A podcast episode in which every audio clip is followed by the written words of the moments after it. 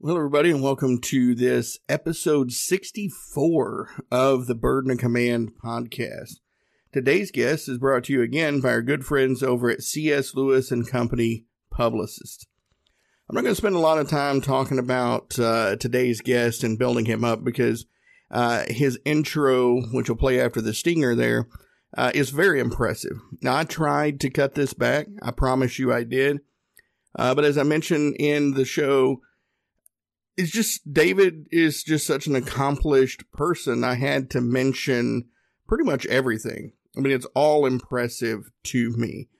Um, as someone who likes anthropology uh, as an amateur, obviously, and likes studying the cognitive behaviors of humans, this was a great interview for me. Uh, I hope you find it as entertaining as I did while I was having the conversation. And I think you're going to take a lot of great information away from what Dr. White has to share with us. So, with that, I'm just going to shut up and I'm going to let you get into episode 64 with Dr. David White. Hello, everyone, and welcome to this episode of the Burden of Command podcast. Today's guest is Dr. David G. White Jr. David is partner and co founder of Ontos Global. He has spent the last 25 years helping organizations manage and sustain transformation. As a cognitive anthropologist, his research and practice focuses on the new approaches to organizational culture and change based on the emerging science of the cultural mind. As described in his book, Rethinking Culture Embodied Cognition and the Origin of Culture in Organizations. We're also going to talk about another book that uh, David has written titled Disrupting Corporate Culture How Cognitive Science Alters Accepted Beliefs About Culture and Culture Change and its Impact on Leaders and Change Agents. As an OD practitioner working with global companies and startups, he focuses on designing and implementing successful large scale organizational transformation programs, as well as developing adaptive leaders who can do the same. David consults with companies as diverse as ITT, Fidelity Investments, Pratt & Whitney, and Kaiser Permanente. From 2003 until 2010, he was Director of Talent and Organizational Capability at Microsoft, where he led the development of Microsoft's integrated platform for people management and leadership development. This competency, career path, and key experiences platform was deployed to 100,000 people worldwide. Prior to that, David was principal at Mercer HR Consulting, co founded an internet technology company focused on integrated talent management, created an HR function for early internet advertising startups, and spent several years at Lotus Development. He began his corporate career as an executive recruiter in investment banking in New York, having come from prior career in aviation as a flight instructor and charter pilot. And as if all that wasn't enough, David is a professional jazz guitarist and composer with seven CDs to his credit. You know, David, uh, that's an impressive resume, and I just want to say thank you very much for carving out some time to be with me today. Oh, thanks. You read the whole thing, man. I was like, well, when's this? When's this going to be over? No, thank you very much for having me. Appreciate it. you, you know, eh, I tried. I usually try to condense them a little bit, but as I was reading this, I'm like, you know, it's such an uh, eclectic and excellent resume. I'm like, there's not much of anything I can cut out here. This is all impressive stuff. oh no, you're very kind. Not, not really. Just uh, not much. No, no children and not much sleep over the years. That's really what it, what it's about. there you go. There you go. Well, sir, I'm going to start you off where I start off all the rest of my guests. Uh, when you hear the term burden of command, what does that mean to you? Yeah, well, for me, I'm sure your other guests would have said something very similar. For me, it means the the responsibility and the privilege of leading, which which actually for me, it's less about burden as much as it is as it is about responsibility and privilege. Burden feels heavy, and but responsibility and privilege means um, obligation, higher calling, that kind of thing. Now, you through your career, uh, you've been in in a few different types of leadership roles.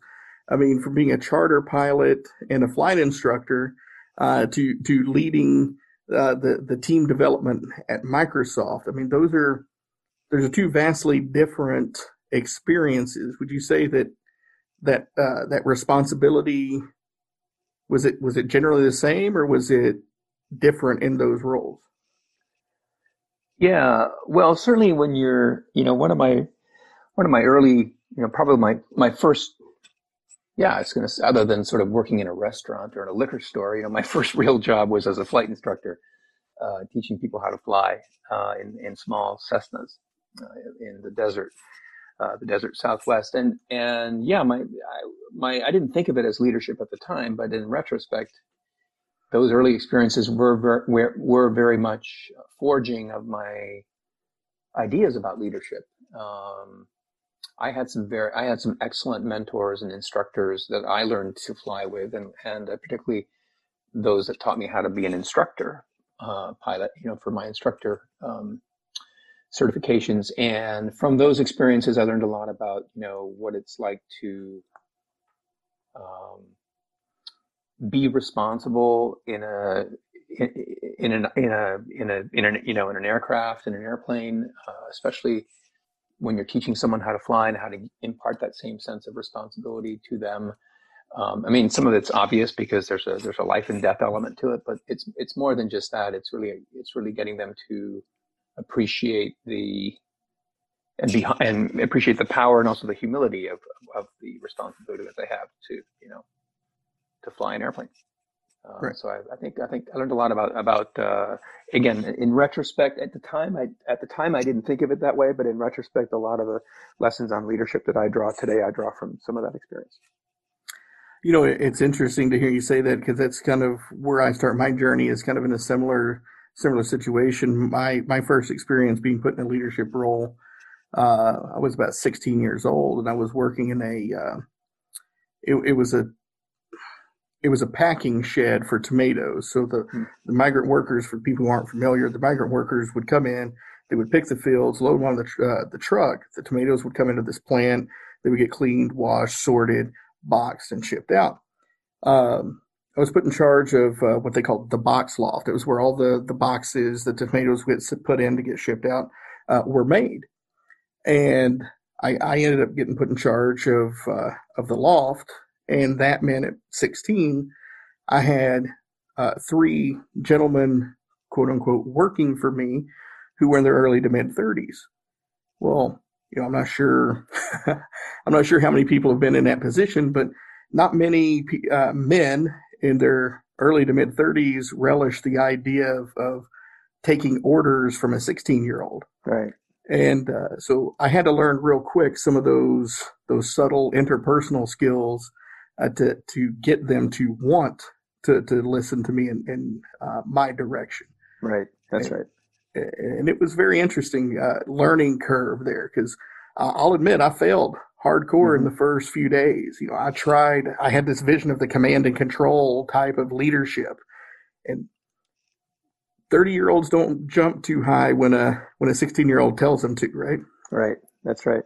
That's right. That's right. No, I, it's, it's very similar for me because I was in my 20s and a lot of my students were often quite a bit older and uh, and had had been successful or had successful careers. And here was this little 20 something telling them how to, trying to teach them how to fly an airplane, you know, and, and uh, I learned how to try to communicate with, with um, people of all walks of life and try to get them to, um, you know, learn uh, and ex- experience and, and learn how to, you know, how to fly and how to how to think about um, flying in a particular way, in a way that was that reached them. Right. And I learned actually that you can't really approach everybody in the same way, um, and that you know everybody in that cockpit with you is an individual, and you got to really think about how to reach them in in the most effective way. Oh, absolutely. Well, speaking of of reaching people, uh, I, I, I like your book, Disrupting Corporate Culture. Uh, I like how it starts in chapter one with debunking, uh, you identifying five myths of cultures. If you don't mind, uh, let, let's, let's jump into those a little bit here. Does that sound good? Sure thing. All right. So your first myth: culture starts at the top. Why is that a myth?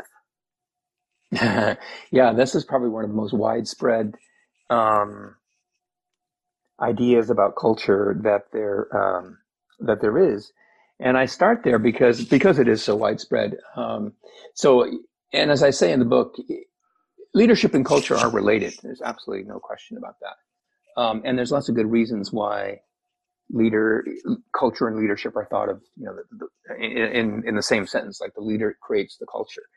Um, some of that has to do with early thinking in psychology in the early part of the 20th century and some of that some of that work has sort of stayed uh, or trickled down into the business world. Unfortunately um, when you look at the literature and study the the relationship between the brain and culture and you look at culture through the cognitive anthropo- anthropological lens. And remember that culture is been the sole focus of anthropologists for 100 years. It's the only discipline on the planet that actually makes culture its its object of study. Every other discipline that claims to have something to do with culture treats culture more as a as a, a uh, secondary topic. Mm-hmm. Um, like psychologists study, you know, the individual, and they only care about culture when it relates to, um, you know, when it relates to the individual in a system, or economists are interested in culture only to the extent that it might explain something about um, human behavior. But anthropologists treat culture as the object of study, and there's virtually no literature in, there's no support for the idea that leaders set culture or somehow create cultures, um, you know, somehow magically out of their own brains, um, or just sort of trickles down by what they say or what they do. Um, there's there's no support for that. Cultures turn out turns out over you know cultures have been are a function of human evolution and human societies for you know millennia, and it turns out cultures form just as well without leaders. Any group um, will tend to form a culture or cultures with or without a, a clear leader. Um, so it's a it's a it's a it's a pretty interesting myth when you kind of get into it. The, in the book, I go into a lot of reasons as to why the myth exists um, one of the one of the several reasons is that it's convenient to think about culture and leadership because it's easier to engage an individual person in working with and changing a system, an organizational system, rather than thinking about it the other way, which is, you know, culture is actually uh, a complex, messy, adaptive um, phenomena. And, you know, where do you especially in a business context, where do you where do you intervene or what you know what do you do with that information? Right, it's easier to talk to an individual person and say, hey, you know, you you know, or you got to work on the on your culture here versus um, your culture is a, a broader phenomenon. You know, more like the ocean. So how do you how do you begin to tackle the ocean? If that makes sense.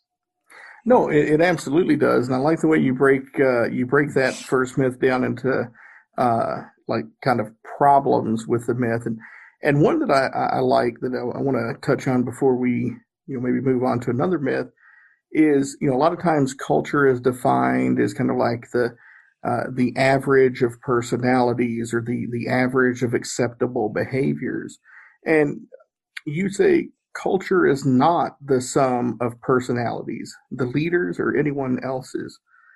So where where does that where does that differ between being a sum of personalities versus you know what a lot of people see it is as as a sum of like say acceptable behaviors if you will. Mm-hmm. yeah well it certainly it, man, it can manifest as behavior there's no question. There's, and again as i start out by saying there is a, there is a relationship. It's just it's just not linear and not predictable. And it's, it's not a you know you can't you can't create an algorithm for it necessarily. Um, so the culture as personality idea does come from you know it originates with freud uh, in the early part of the 20th century in the so-called uh, culture and personality school of psychology, which is a whole school of psychology that said cultures come from, you know, the individual imagination and the individual um, uh, consciousness. And to some extent, that is true at a very high level. It's it's true, but as you start to peel back the onion and, and look into the mechanics of that, the way that happens um, is actually much much more complex and much more indirect.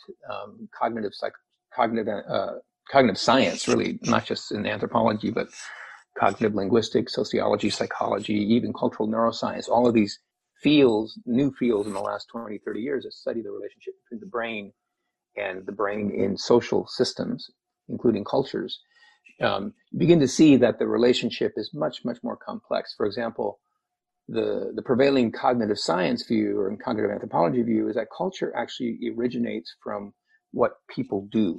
You know, what you do all day, uh, literally, physically with your hands, you know, what, what you do all day shapes how you think.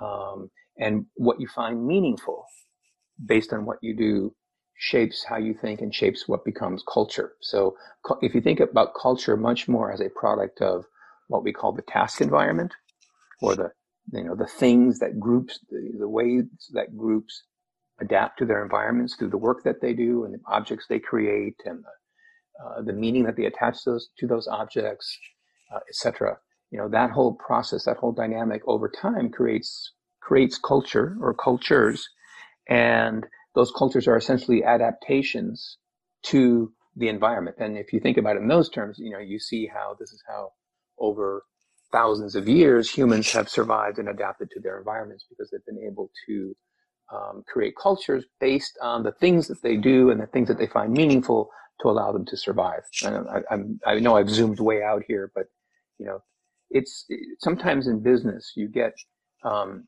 people writing books about corporate culture as if they invented the construct, whereas the, the idea of culture's been around for as long as humans have been around, and societies have had cultures back, you know, to the Stone Age. Um, and so it's it's not a new construct, and it it it, it, it, it it's very much related to to task, to what people do, um, and and how they think about what they do.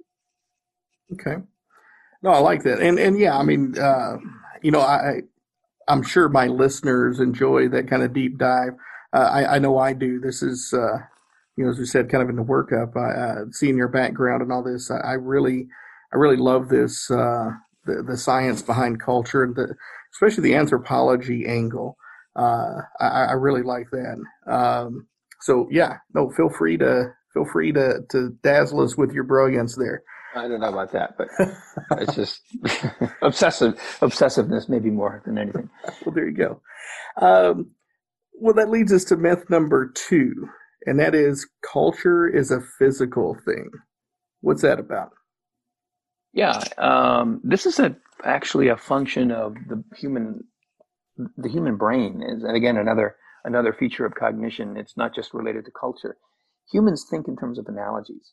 We make sense of abstract things in terms of physical things, and this is not. This is a. This is the. This is one of the uniquely thing unique things that makes humans human. So think about any abstract thing like the economy you know the concept of the economy or the concept of uh, of, of M&A, you know, mergers and acquisitions. You know, we always we tend to think of mergers and acquisitions in terms of marriage or mating or fighting or war, right? We we we conceive of of these big abstractions um, in terms of physical activities or physical terms. Culture's no different.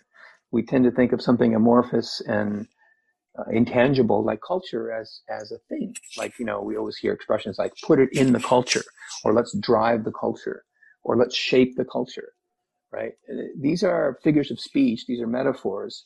Um, when you when you stop and ask the question well where exactly is that culture earl? Can can you touch it?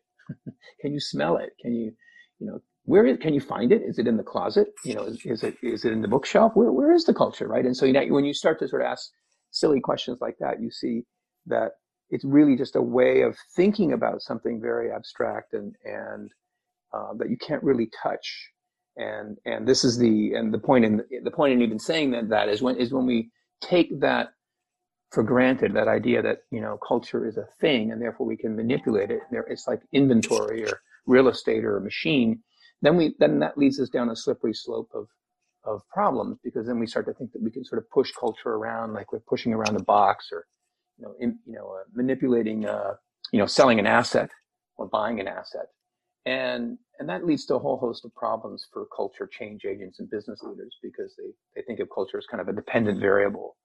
And culture is hardly a dependent variable. And this is, again, taking that logic to its conclusion. This is why a lot of culture um, change efforts really fail or don't deliver on their on the ROI because you're thinking of culture in a very reductive, um, you know, dependent way.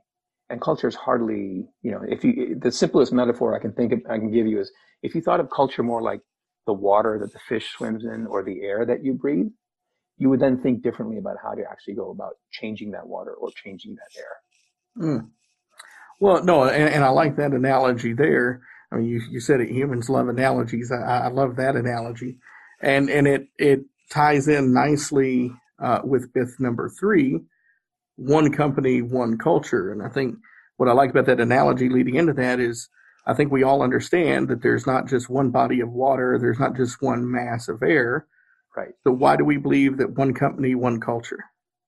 Right. Well, as a former meteorologist, role, you could definitely relate to this, right? Because you know, you, uh, uh, air masses and air systems are hardly uh, stable and single singular masses, right? So right. it's the same with culture.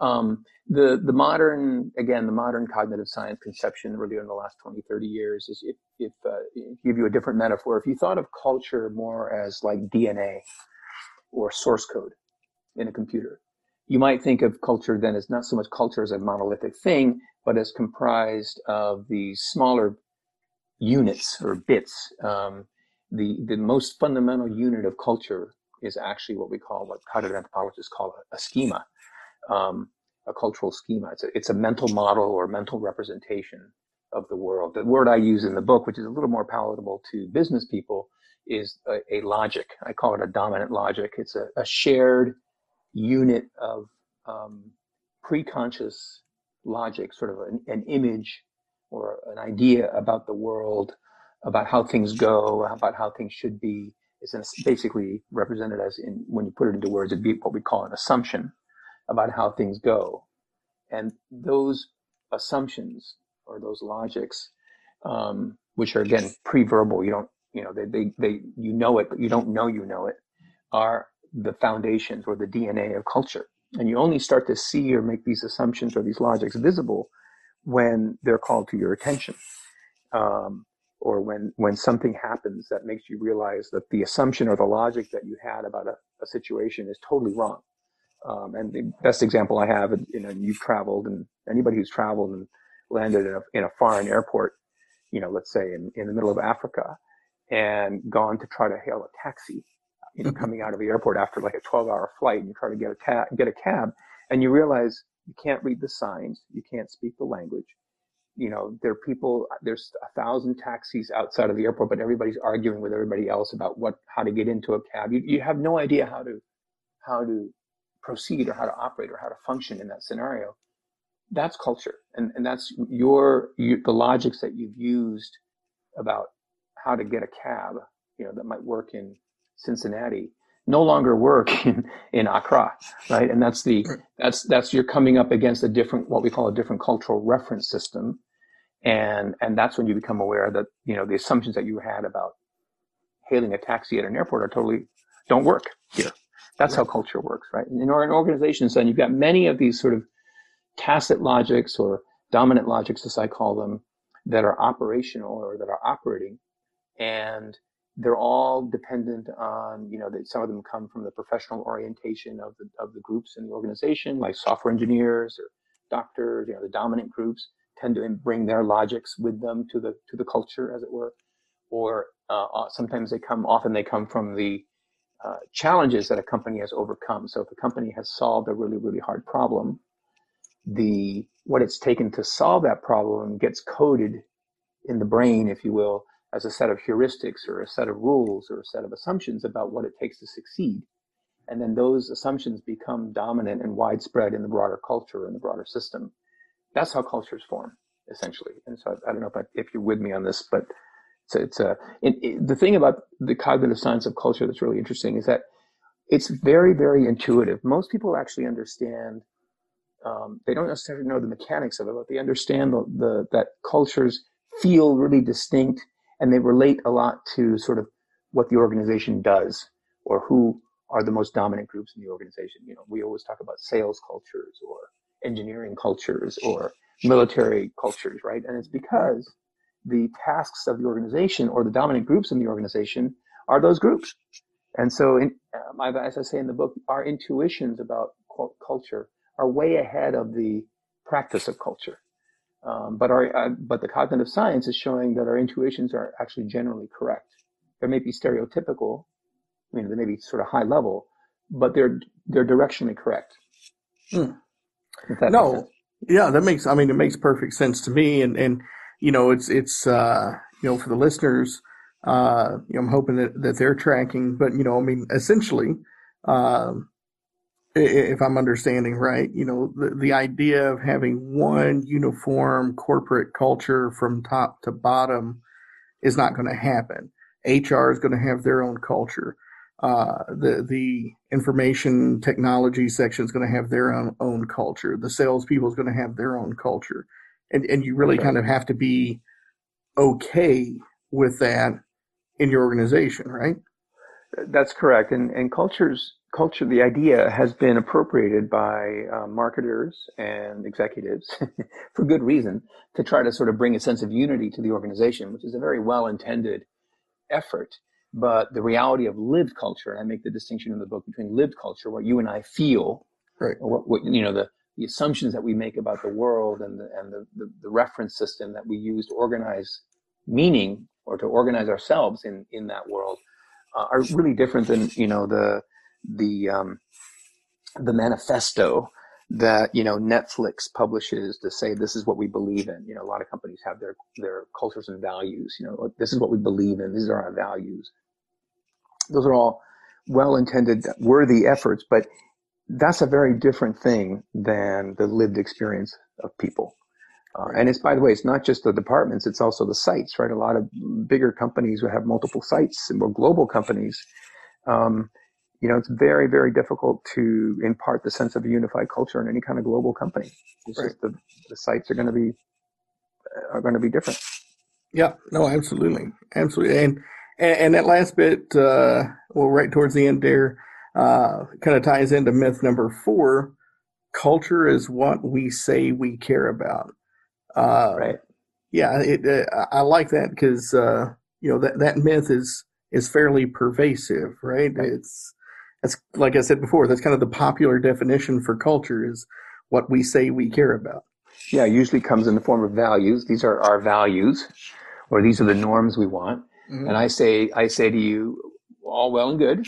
Um, it's I certainly wouldn't um, steer a CEO away from publishing, you know, their desired values. But again, back to the cognitive anthropology research, there's virtually it's virtually impossible to get someone to change their values.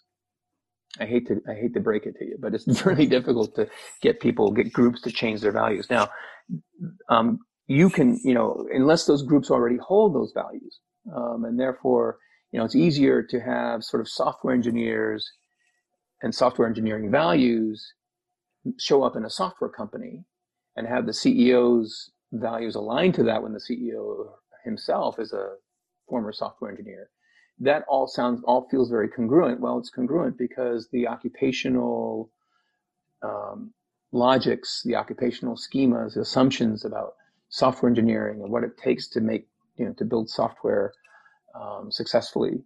Um, those values are already you know resident there because of the of the of the of the DNA of those activities generates those values in, in essence. So it becomes very easy to to have that alignment. But um, and it's very difficult to get a group to change their values. It's very difficult to get a group to um, behave according to a set of norms unless those norms are already somehow resident in that group to begin with. And a lot of the, a lot of the literature supports supports that idea. So this whole idea of culture as, as values again is a is a myth. It's it does come. Um, uh, it's an easy way to think about culture, but it's kind of a reductive move uh, in order to um, simplify a pretty complex topic.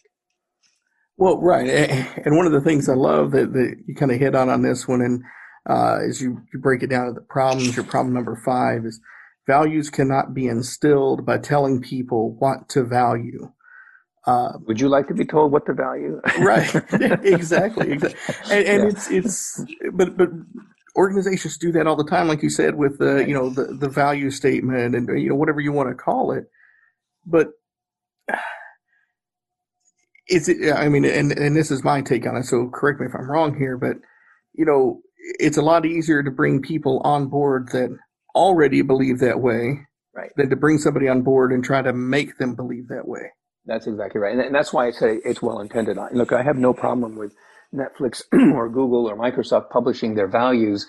And if I want to go work there, you know, I can self-select into that system. And in fact, you know, values statements are very much recruiting tools mm-hmm. and, and for HR. And, and that, and that's great. That's fine. I mean, we'll leave out the fact that in many cases, the lived reality and the published values are often quite different and that sometimes can backfire and cause a lot of cynicism and skepticism in the, in the workforce you know but leaving that problem aside for a second it, it is helpful to to sort of know okay the company cares about collaboration great you know well you know of course in, in a recruiting selection scenario if you want to work there you're probably going to say you're collaborative even if uh, even if you don't like to play nice with others um, but it, it at least helps it directionally helps kind of you locate what the company is about.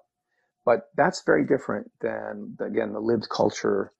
Um, you know, we have many, we, we, often see this. We, we will do work with companies who um, publish value statements or norm statements about what they care about and what they, what they want in their workforce. And we sometimes see that the actual logics of the, of the workforce, you know, the DNA, the cultural DNA of the workforce is actually exactly opposite mm-hmm. to the stated values. You know, like with one of our clients value a lot of our a lot of our a lot of companies value collaboration. One of our clients express, expressly expressly talks about teamwork and collaboration. Well, it turns out what what's really going on in the workforce is a is a really high competence um, logic, meaning uh, what they call mastery of craft. In other words, they, what, what, really is valued in the organization is people who are really good at their jobs. And if mm-hmm. you're not good at your job, nobody's going to collaborate with you.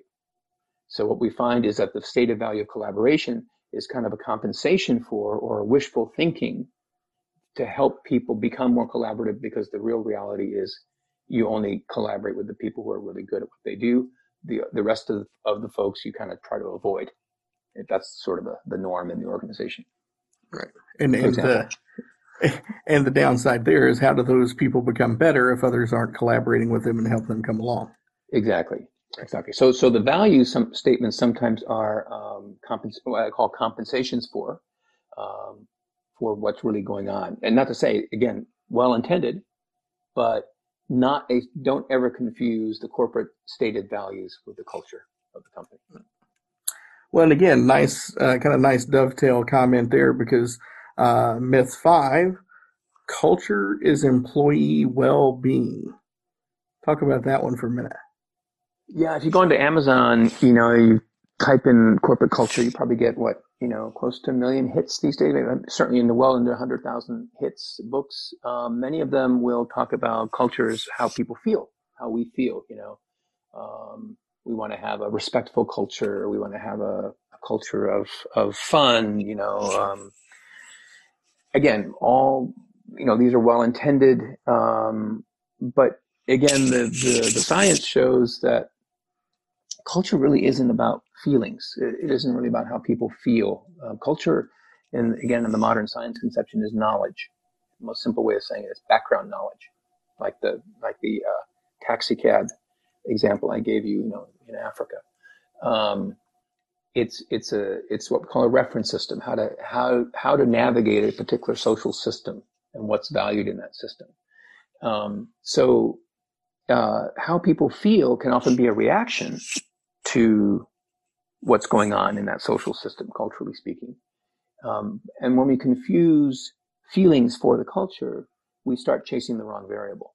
So that means, you know, for example, a lot of companies do employee engagement surveys. Again, great exercise. Definitely want to know how how the workforce is feeling and their attitudes towards the company and the future, et cetera.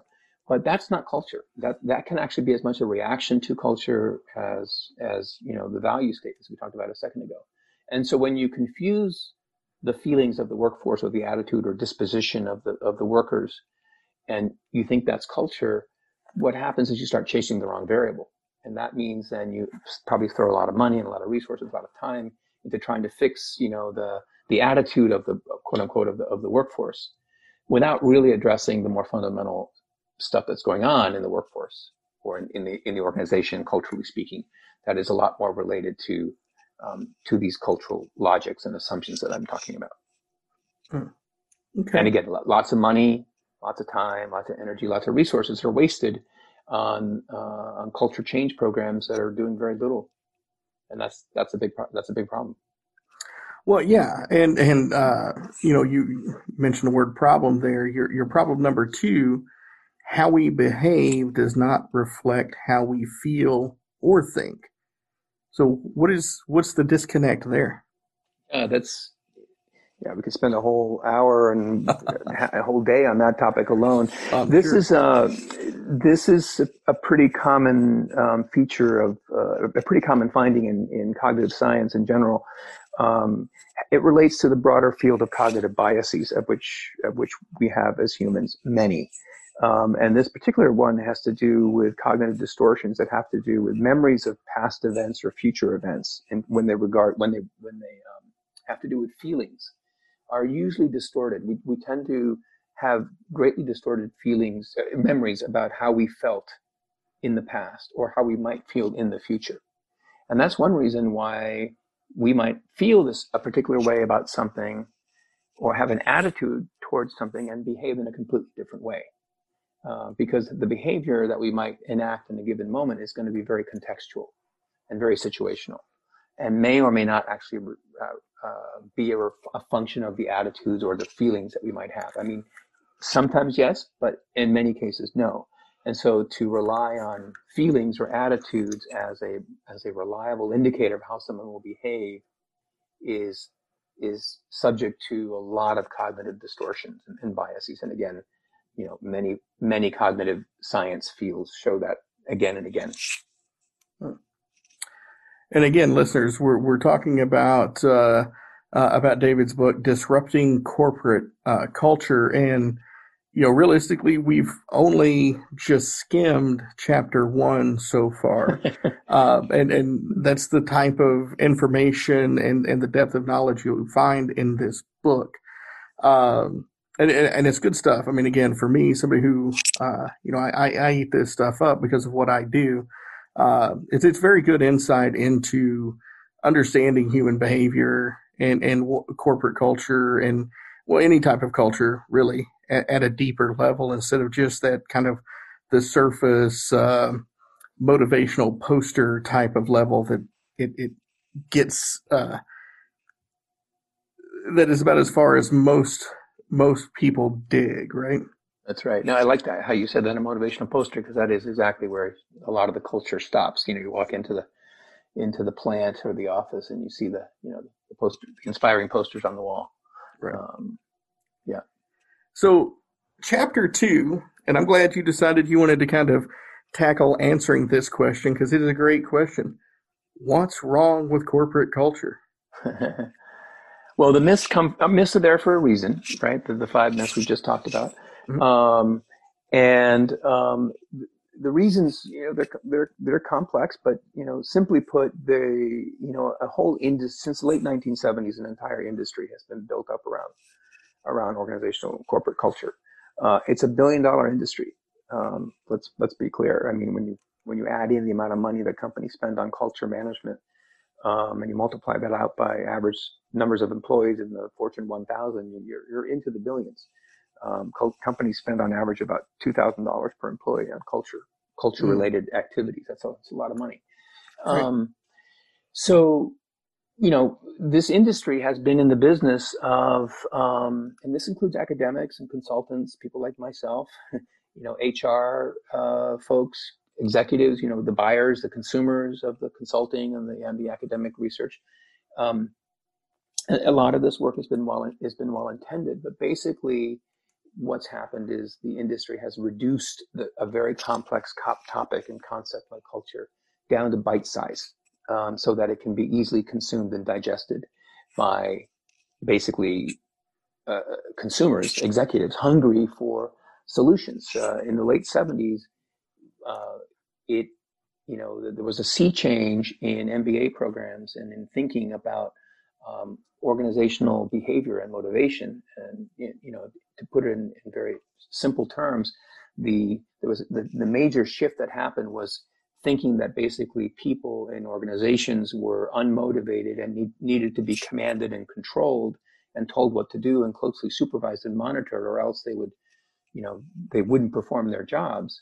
to you know that was that was sort of the prevailing uh, thinking from you know Taylor on onwards through World War II and into the 1950s and 60s that basically people were inherently uh, unmotivated and, inherently um, you know not suited to work and needed to be commanded and controlled to perform tasks to thinking that basically you know this is sort of in line with the human potential movement that that humans essentially needed to be um, in organizations needed to be um, allowed the freedom to think and operate and, and do as they as they as they please within within within um, within boundaries, of course, but that telling people and controlling people was actually not the way to productivity and to enhanced work performance and job performance and and essentially you know the enlightened organization. And so um, this was the uh, this was the movement in the late 1970s towards sort of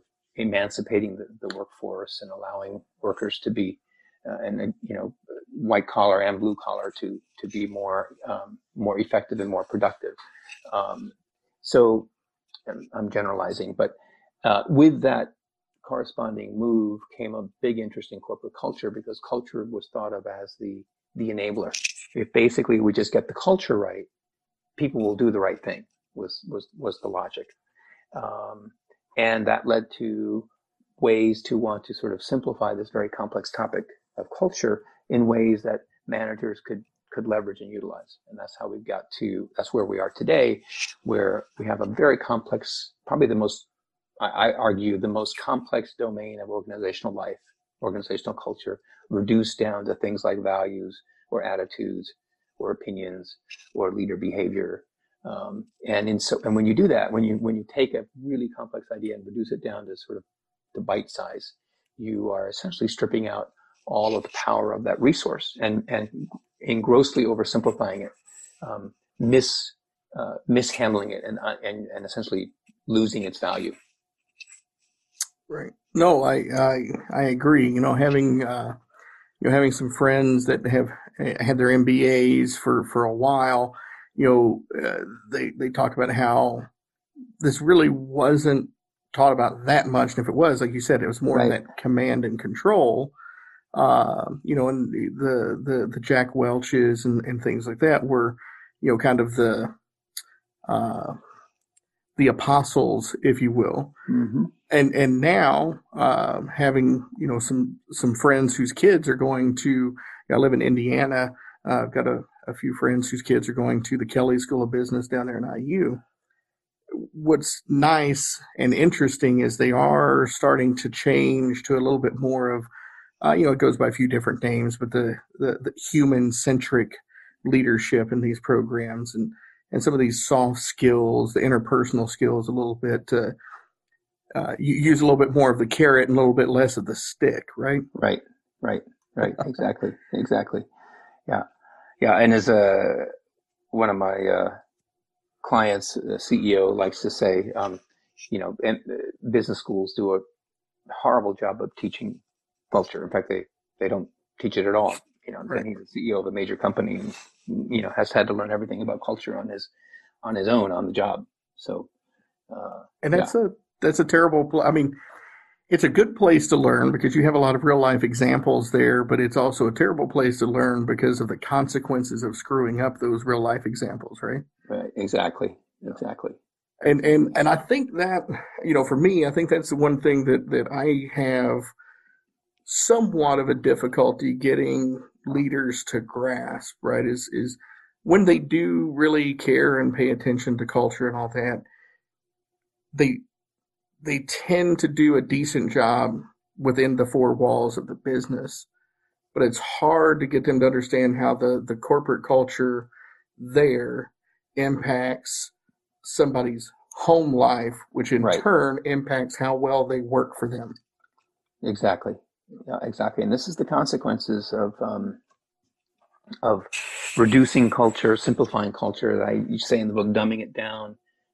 Consequences are that you continue to, you know, people continue to work in very toxic work environments and continue to work in um, situations that are um, terribly demoralizing uh, and kind of existentially demoralizing because you know what the lived experience of the people, the folks working in the organization is so uh, different than the espoused, you know, marketed um, culture that's coming out of the CEO's mouth or the marketing department, right? And so that that cognitive dissonance, that that jarring experience between one reality and the other is is can be incredibly demoralizing and incredibly um, uh, you know soul soul destroying for for many people. I mean, organizations, you know, I'm not saying this is the you know they're it's changing, but there's such a disconnect sometimes between the lived experience of employees and and uh, you know the what what the leaders espouse, um, and that's partly you know sort of what this book is trying to address is is let's get let's get smarter about culture, let's get more real about what how cultures really form, where they come from, and in so doing, let's start to get smarter about how to uh, how to use that culture, that resource to you know to make the world a better place, to make our organizations a better place, and make the world a better place in turn. And also, by the way, have uh, change be more sustainable.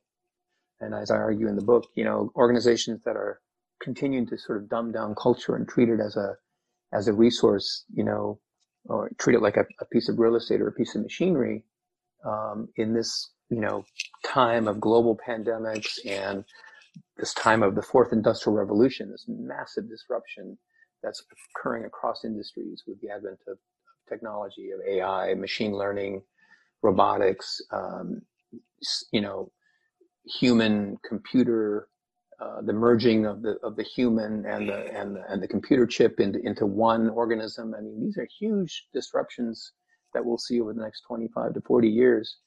And if, if you are continuing to be naive about how what culture is and how it works, you know, you are not doing your organizations a service or your employees. You're going to be left behind. Yeah, a hundred percent. I mean, I'm sure um, you, are familiar with the, the concept of moral injuries, right? Mm-hmm. Yeah. yeah.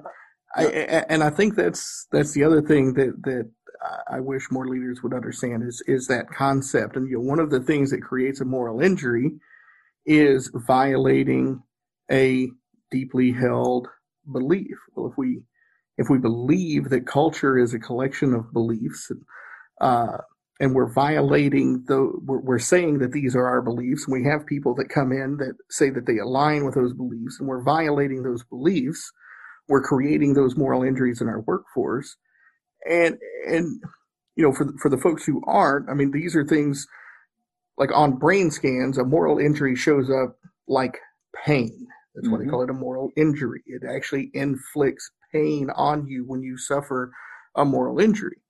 So it's like walking up to somebody and smack them in the face. How many people are going to be happy, healthy, productive, contributing workers if you're constantly walking up and slap them in the face? Right. Right. right. Yeah, yeah, exactly. Exactly. so uh, we're coming up on about uh, as best I can tell here with my timer, we're coming up here on about 45 to 50 minutes. And we've really only got through, uh, again, skimming the first couple of chapters of the book. I really do want to take a quick second here and, and remind folks this is Disrupting Corporate Culture. Uh, please go check this out. If you are leading teams, if you are in a position to influence culture, this book does a great job, uh, as you've hopefully heard already in just the first couple of chapters, of diving into some of the myths and some of the, the issues with how we view modern culture and, and the cognitive sciences uh, that can go into making modern workplace cultures better. Uh, Dr. White does a great job of laying this out through the book. So please go pick up your copy. Uh, you won't be uh, you won't be disappointed.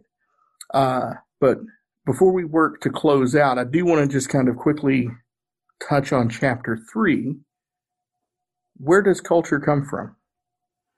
Yeah, thank you, um, and thank you for that.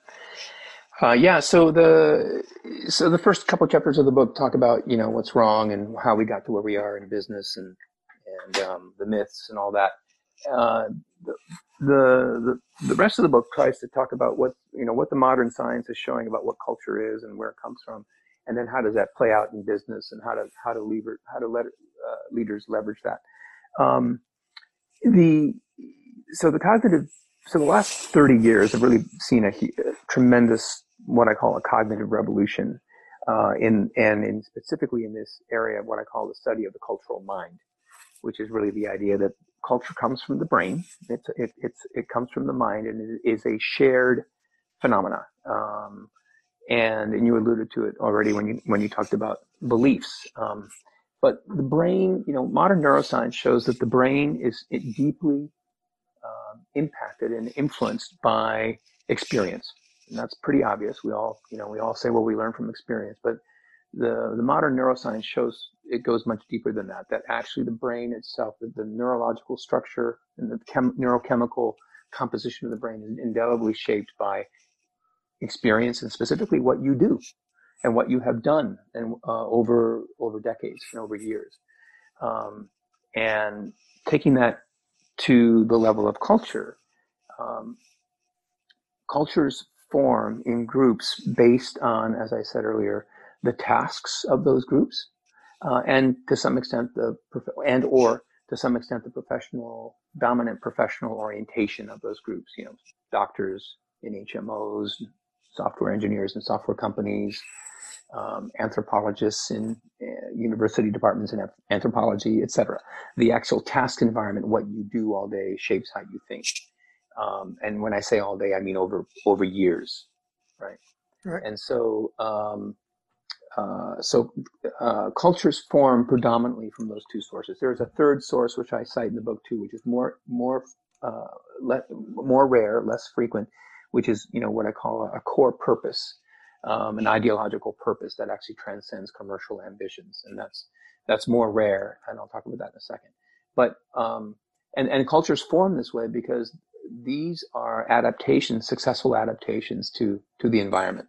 Um, and the more a, a, community succeeds in solving the problems inherent in its in its environment, the the methods and tools and ideas and ideals used to to to create that success form into mental representations, shared mental mental representations in the brain that form cultures.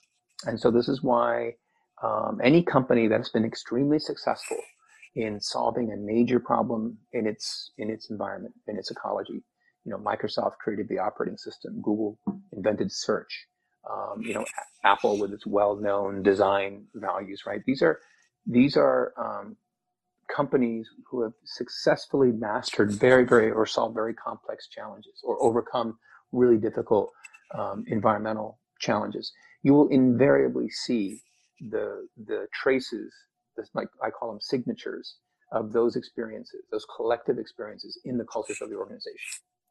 And and this is why law firms, you know, are more alike with each other than they are unalike. You know, this is why um, uh, companies in similar industries are very much like each other because they, they've solved similar kinds of problems. And so you see similar cultures. Manufacturing companies have very, very, very similar cultures to each other, despite the fact that they try to be differentiated from each other. They're very, very similar. The task of making things all day long creates environments, cultural environments where, you know, there's um, low tolerance for risk taking, a high emphasis on certainty, a high emphasis on thinking about uh, the world in terms of concrete um, made objects versus abstractions, um, strong premium on on uh, you know uh, seeing is believing, you know, those, those kinds of values.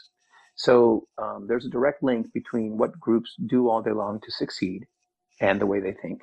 And that essentially forms culture. Mm-hmm. Now, the, the question then, you know, you might want to ask is, so how does a leader deal with that, right? If, if the culture is already given to you by the task environment, by the things that you do all day long, or by your dominant professional groups that are doing those things, or some combination, how do you how does a leader work with that right?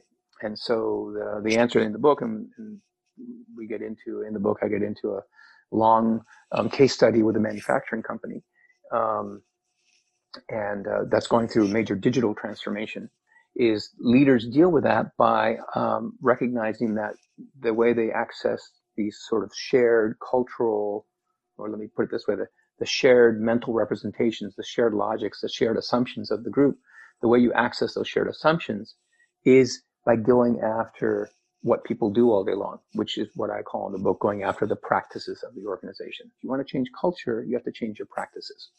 And the way to understand that idea is it's no simple, no, no different than saying, you know, if you want to lose 30 pounds or you want to quit smoking or you want to improve your health, you know, um, you need to actually change your habits and your routines. You can't just sort of make a New Year's resolution and hope for, hope for the best. It's, you have to actually make physical changes to how you spend your time all day long. And that will start to change brain chemistry over time, which will start to then impact um, your attitudes, your feelings, you know, how you behave, etc. It's the same. It's the same with groups and in, with, with cultures and groups. You start to change the habits and routines of the organization. You will over time start to change the way that organization behaves, and that's how you change culture. Hmm. Well, that is a that that is a, a, great way to put it, and and I hope that resonated uh, with the listeners. Um, so as we look to wrap up, I know we only got, you know, kind of just skimmed chapter three there. There's a couple chapters left. Uh, is there anything that we didn't get a chance to touch on that you really want to leave the listeners with? Well, just just to to build on that point about um, changing culture through practices, right? I mean, practices here you know, some of your listeners might say, well, yeah, of course, that's, that's what organizations do. You know, they change their hiring practices or they change the way they pay people or they change their, um, you know, they change their, uh, the benefit scheme or the working hours, right? And, and those are, and, and too many organizations approach culture change as, as a problem for the HR department, right? And that's, that's a very, as I argue in the book, that's a, that's a very reductive and simplistic and naive way of thinking about it because you're not really going after the way you run your business. The actual true path to culture change through through practices is going after the, the practices at the center of your business. Um, they do involve people, but they involve lots of other things too. They can involve, you know, for example, the way you set budgets, the way you, the way you um, plan your strategy, uh, the way that you manage the business. You know, how many hours a week do you spend in management meetings? Um, the way that you approach customers, the way you build products. All of those are, are areas of practice that you need to start looking very closely at and decide where do these um, logics and assumptions in your business, where do they, how do they show up as patterns in these practices? And if you want to change your culture, you have to start changing the patterns inherent in these practices by changing the practices themselves. And that's how you start to sort of move the ship in the in, in, in, the particular desired direction. And it has and if you start thinking about culture in those terms, you, you see that you're pretty far away now from the posters on the wall in the conference room or the or the great memo that the CEO wrote or the value statement, right? Or the you know, the the getting the leader to a sort of called walk the talk. I mean, you're pretty far away from that kind of stuff when you start thinking about, oh, I got to change my budgeting practices or I got to change the way I allocate resources, or I got to change the way um, the basis by which I I think about who's a rock star here and who's not. Right? That those are the that's the stuff of culture, and that's the stuff of lived culture in organizations. It's not the posters. Oh, I love it. That's a great, great uh, spot to to end on. If uh, if folks are who are listening would like to get in touch with you uh, what are what are some of the best ways for them to do that?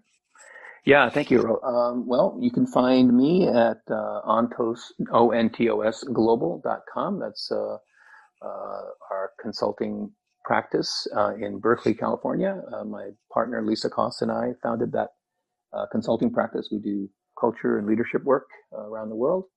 Um, and that's one way to do it. David White at Ontos Global is my email.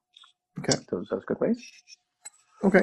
And I will I will have links to those in the show notes. So if uh, people are interested, they'll be able to just click right on it and, and take it straight to uh, Ontos Global and uh, to to your email address. So, uh, you know, Dr. White, again, thank you very much for for carving out the time and being with us. Uh, you know, uh, I know we had some tech issues at the beginning, and thank you for being gracious and, and working with those so we could get this interview out for listeners. Because I think it's going to be extremely valuable. So thank you very much for your time. Thank you very much, Earl, for having me. Appreciate it. Yep. And uh, listeners, again, uh, I, I, strongly urge you to go uh, pick up a copy of the book. I'll give you the, the full title uh, one more time. That is uh, Disrupting Corporate Culture How Cognitive Science Alters Accepted Beliefs About Culture and Culture Change and Its Impact on Leaders and Change Agents.